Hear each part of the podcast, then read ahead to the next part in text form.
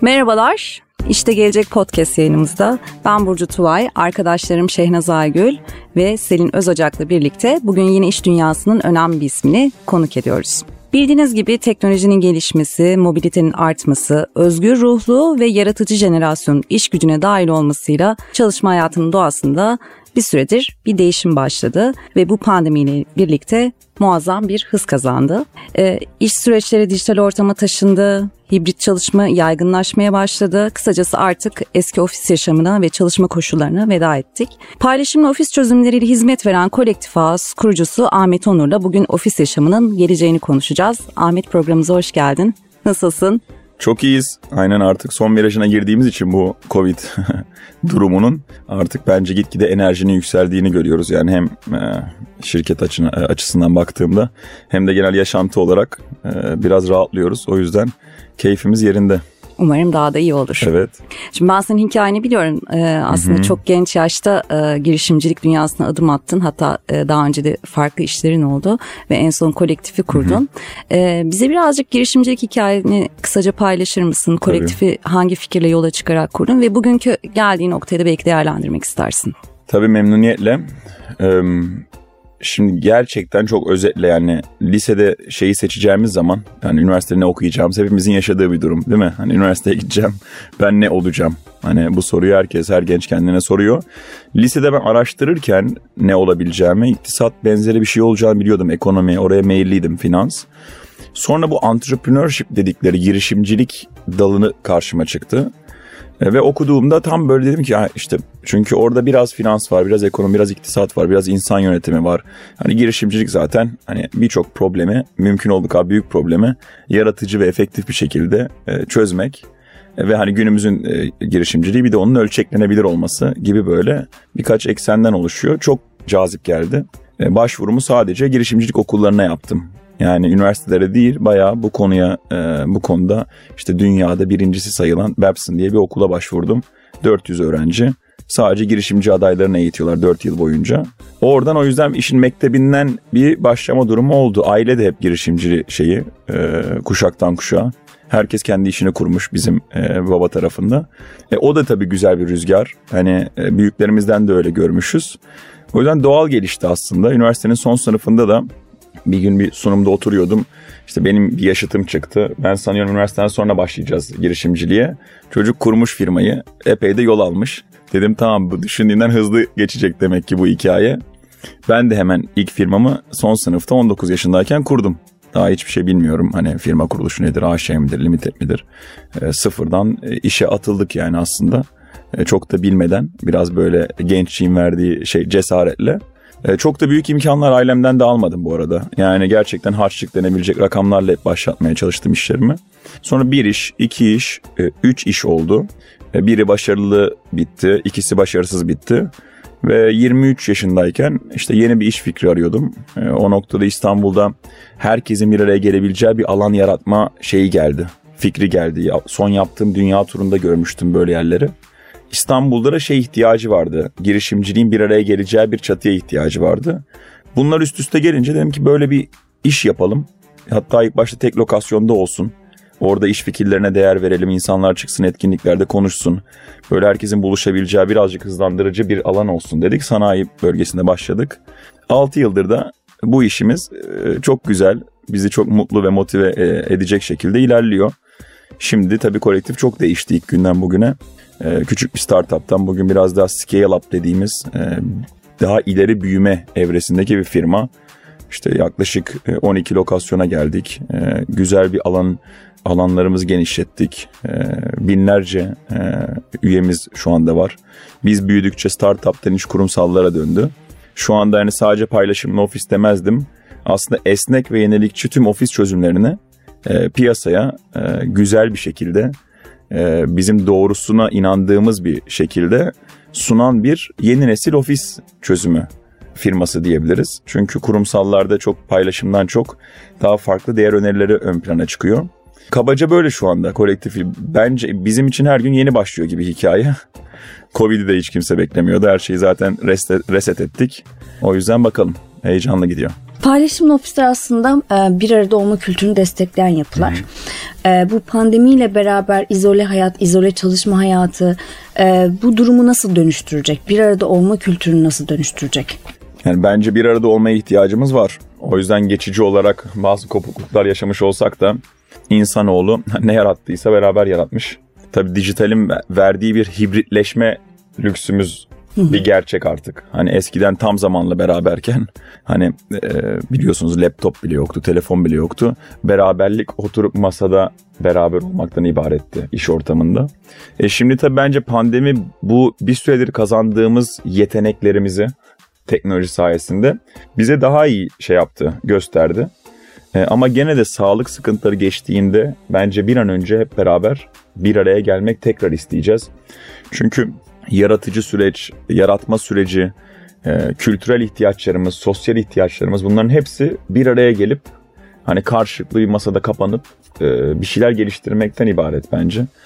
Ki işin bir de spontaneliğinin de bir değeri var. Yani diğer türlü çok mekanik. Hani ben sadece iş yapmak için seni arıyorsam hı hı. E, o ofiste o kahvemizi içerken ki sohbetlerimizi kaybediyoruz. O da insani boyutunu aslında biraz şey yapıyor. E, gündeme getiriyor. O yüzden pandemiden sonra şu sağlık problemi çözüldükçe bence git gide daha da beraber olacağız. Ama dediğim gibi bizi hibrit bir dünya bekliyor.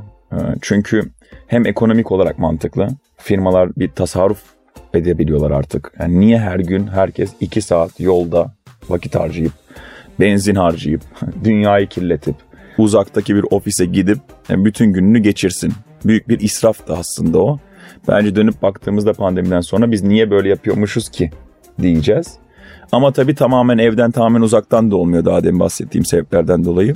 O yüzden ben artık parmak izi gibi düşünüyorum. Her kişi ve yapı artık güneyden mi çalışır 2-3 ay? 3 gün evde 2 gün ofiste mi yapar?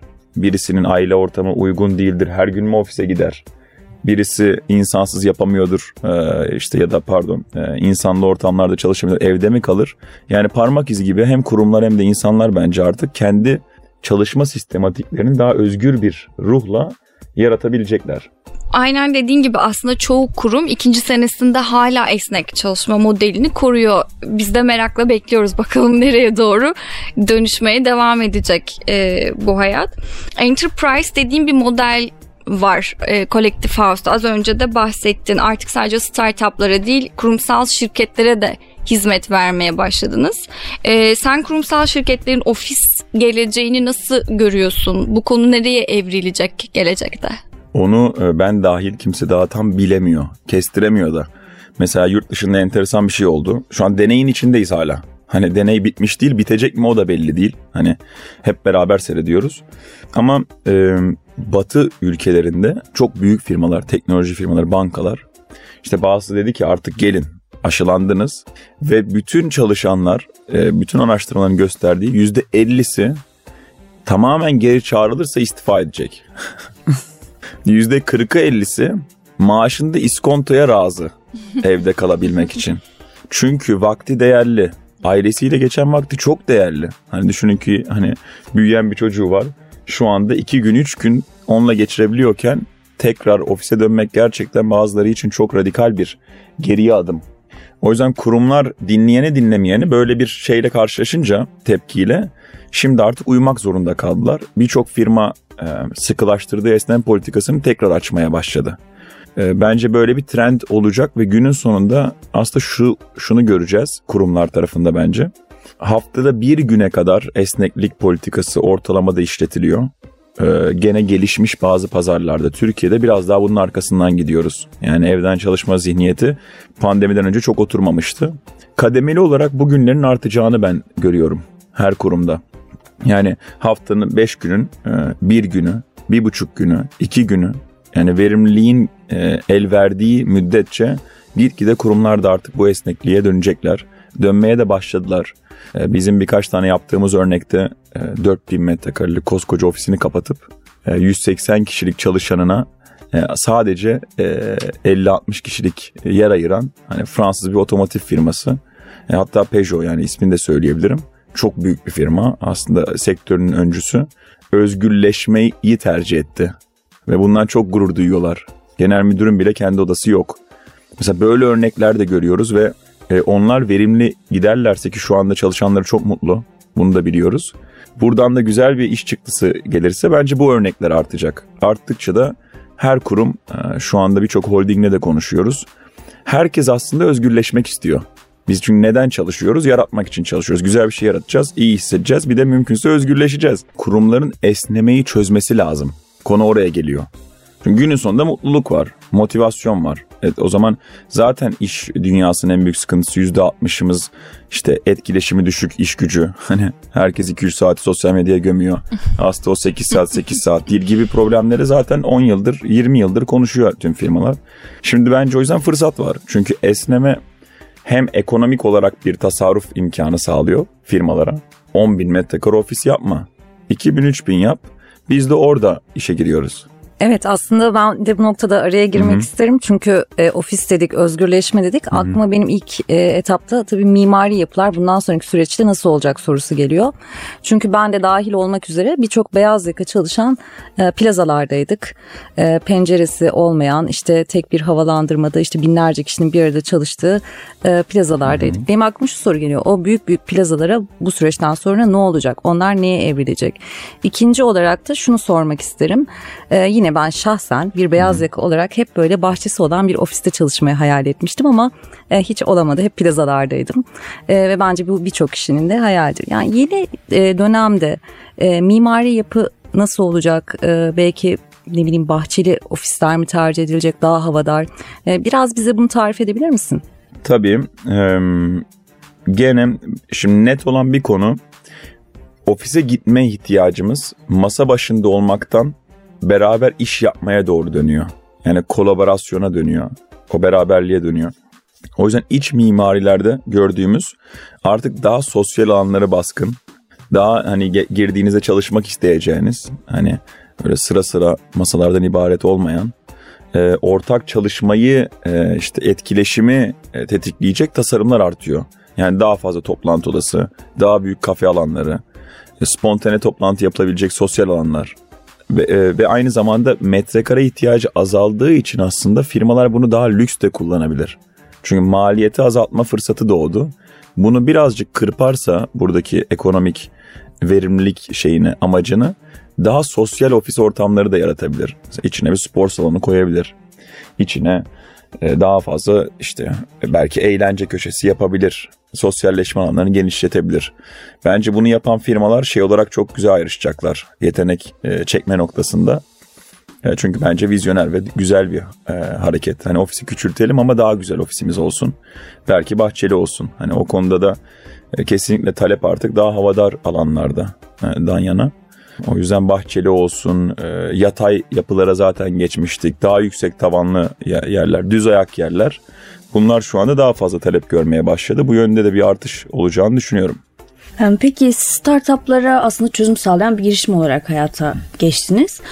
Bundan sonraki süreçte startuplar için neler öngörüyorsunuz? Tabii startuplar bizim şeyimizde DNA'mızda var. hani istesek de uzaklaşmayacağımız bir e, alan. Çünkü bizim markanın bir misyonu da hani Türk girişimcilik ekosistemine kaldıraç etkisi yaratmak. Bu aralarda da çok güzel gelişmeleri duymaktan ötürü mutluyuz. Yani bizim e, girişimcilik ekosistemimiz şu anda bayağı bir şeyin belini kırıyor ve iyi yönde ilerliyor. Hızlandırma programları işletiyoruz. World Cup daha yeni demo day'ini yaptı mesela. E, orada biz İş Bankası ile partner bir şekilde o hızlandırma programını yönetiyoruz. Gen Türkiye'nin yani Global Entrepreneurship Network'ün YK'sına girdim e, kolektifi temsilen. Orada da şimdi Global Girişimcilik Haftası 170 küsür ülkede aynı anda düzenlenen girişimcinin yıl içindeki böyle yegane haftalarından bir tanesinin organizatörü olduk. E, Gen'de iyi bir yönetim kurulumuz var. Epey kıymetli insanlardan oluşan. Ve hani bu ay yavaştan onun e, haftasının hazırlıkları ve haftası aslında oluyor, olacak. O yüzden startuplar şu anda üye bazımızın da üçte biri. E, ama ondan öte şu bahsettiğim yöntemlerle aslında biz kolektiften daha da büyük bir e, amaca hizmet etmeye çalışıyoruz. O da girişimcilerin önünü bizden de daha büyük bir çerçevede açmak. Hemen her sektöre entegre olan son dönemde gelişmiş teknolojiler var. bu akıllı teknolojiler de öngördüğün ileride e, sizin işinize entegre olabilecek modeller var mı? Hı hı, kesinlikle. Bu arada biz o teknolojiyi geliştirmeye çalışıyoruz. Hani koronada. Birazcık bahsetmek ister misin? Tabii tabii memnuniyetle. Koronada bir gördüğümüz şey de şuydu. Şimdi herkes eve giderse ne olur? Beni de herkes arıyor diyor ki yandınız. Herkes evde kalacak ofise gitmeyecek. Bir ara biliyorsunuz hepimiz öyle şeyler düşünüyorduk. Hani Felaket senaryo. Acaba ofis bitecek mi? Hani onun gerçekçi olmadığını hani biliyorduk ama şu da kesindi. Hani evden çalışanlara ve hibrit olacaklara da bir çözüm üretmemiz lazım. Çünkü bu bir ihtiyaç. Hani eve giden insan da ofisteki gibi verimli çalışabiliyor olmalı. Diyerekten teknolojik altyapımızı bayağı geliştirdik. Şu gibi özellikler faydalı. Eskiden toplantı orası tutardık. Şu anda artık bir app üzerinden telefonunuzla çok kolay hangi sandalyede oturacağınızı, hangi köşede olacağınıza, kim orada o gün geliyor, takımımla aynı anda orada olacağım, masamı tutayım. Çünkü esnedikçe aslında alanı esnetmek ya İK'ların başına çile olacak ya da bir teknoloji üzerinden çok rahat bir deneyim olacak. O yüzden en basitinden alanın daha da telefon üzerinden yönetilebilir bir hale gelmesi e, elzem görüyoruz. Biz bu konuda epey bir geliştirme yaptık. Aslında ana ana metrikte tabii güvenlik ve sağlıkla ilgili de epey bir düzenleme gelecek. Tabii artık hani aşılı mısın değil misin? Hani girerken e, belki yüz tanımalara falan gideceğimiz e, günler de çok uzak değil yani bu turnikelerin de yok olduğu e, zamanlara. Ama bence en önemlisi bir alanın böyle esnek kullanılması. E, iki biz aynı zamanda e, etkileşimi arttıracak özellikler üzerinde de çalışıyoruz. Yani ofisin bir e, application olmalı ve siz ekip içinde bile ofise geldiğinizde bak ben buradayım rahatça konuşup böyle bir ofisin de yönetildiği alanla entegre bir sistemin olması gerektiğini düşünüyoruz. Yani ofis artık kullanıcısıyla konuşan bir hal almalı yavaştan. Bakalım heyecanlı o kısmı. Programımıza konuk olduğun ve verdiğin değerli bilgiler için çok teşekkür ederiz Ahmet. Ben teşekkür ediyorum. Çok keyifliydi. Evet bugün Ahmet Onur aslında hepimizi ilgilendiren yeni dönem ofis yaşamının kodlarını bize aktardı. Kendisine tekrar yayınımıza katıldığı için çok teşekkür ediyoruz. Sonraki podcast yayınımızda yine kendi sektöründe önemli bir konukla işte geleceği konuşacağız. Yeniden görüşmek üzere.